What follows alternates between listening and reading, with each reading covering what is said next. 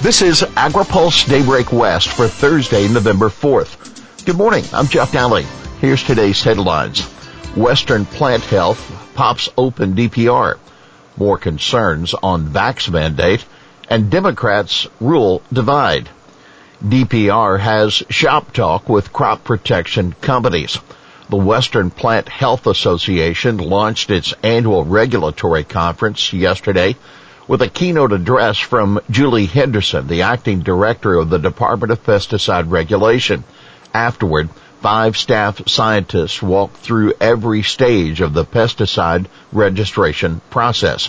They also touched on a proposed pesticide notification system and upcoming regulations for neonicotinoids and 1,3-D, stressing the importance of engaging with stakeholders like association members.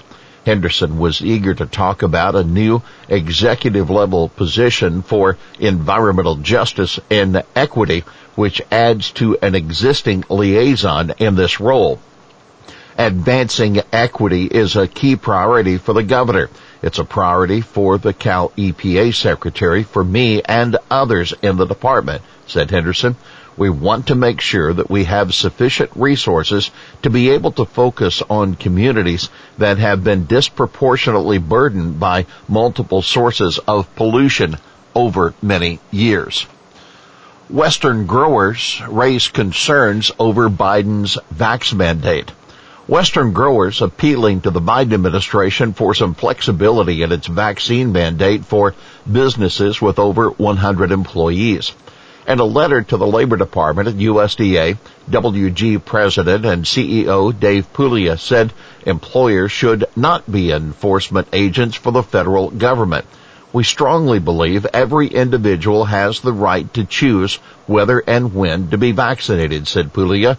Private employers have the right to mandate that their employees be vaccinated. But he argued a mandate is beyond OSHA's purview. House Ag tackles crisis in trucking at ports. Multiple breakdowns in how goods are transported across the country and around the globe are worsening crisis in a food and agriculture sector that's already bleeding profits and customers. That according to witnesses at a House hearing yesterday.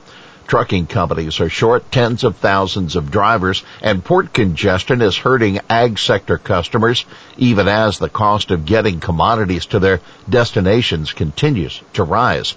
Those are some of the messages delivered by witnesses before the House Agriculture Committee to lawmakers who widely acknowledge the gravity of the situation we need to sound the alarm because I think we're actually in a crisis when I look at all aspects of this, said Representative Glenn G.T. Thompson of Pennsylvania, the top Republican on the panel. You can read our full report at agripulse.com. Republicans cut the truck driving age. Angst is growing on Capitol Hill over the shortage of truck drivers in the U.S.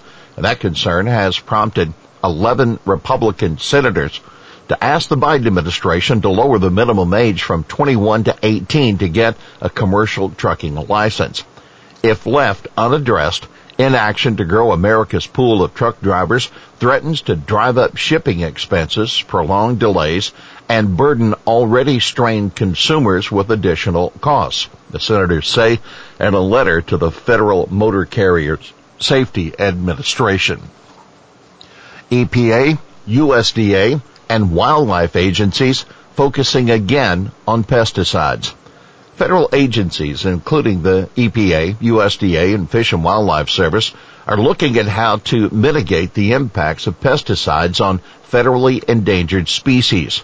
The agencies report that they met recently as part of a working group mandated by the 2018 Farm Bill.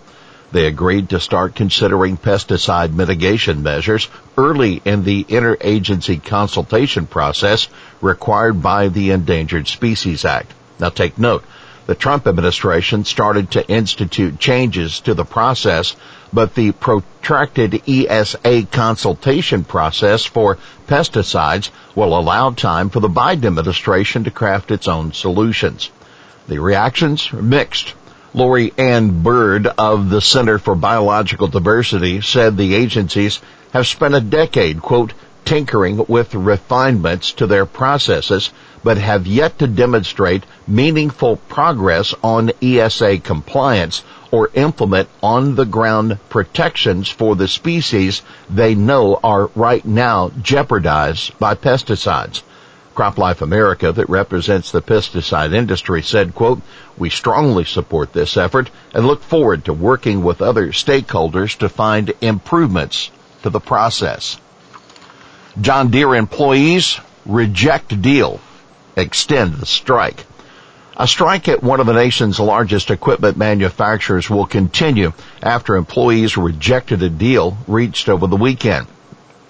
According to a brief statement from the United Automobile, Aerospace, and Agricultural Implement Workers of America, workers at John Deere facilities voted 55% to 45% against a new contract Tuesday night. The deal would have covered employees at a dozen manufacturing facilities for six years. You can read our full report at agripulse.com. Election results Royal Democrat spending plans. This week's election results are raising questions about the future of President Biden's legislative agenda and putting a new focus on the struggles Democrats are having in rural America.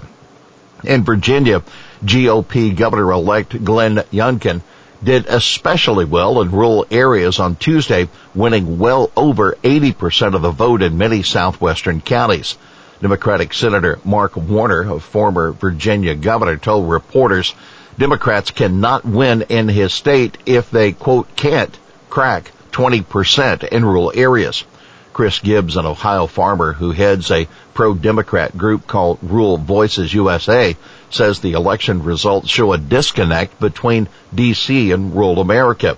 The divide is evident in one-sided election results in rural counties that are increasingly frustrated they are not being heard and that lawmakers are not delivering on their priorities, he says. Meanwhile, Democratic leaders insist they are moving forward with President Biden's package of social spending and climate measures despite the party's poor showing Tuesday. In fact, House Democrats are adding some provisions to the Scale Back Build Back Better bill that they introduced last week. House Majority Leader Steny Hoyer, the Maryland Democrat, told reporters that Democrats have, quote, a very good agenda that is going to be very appealing to the American people.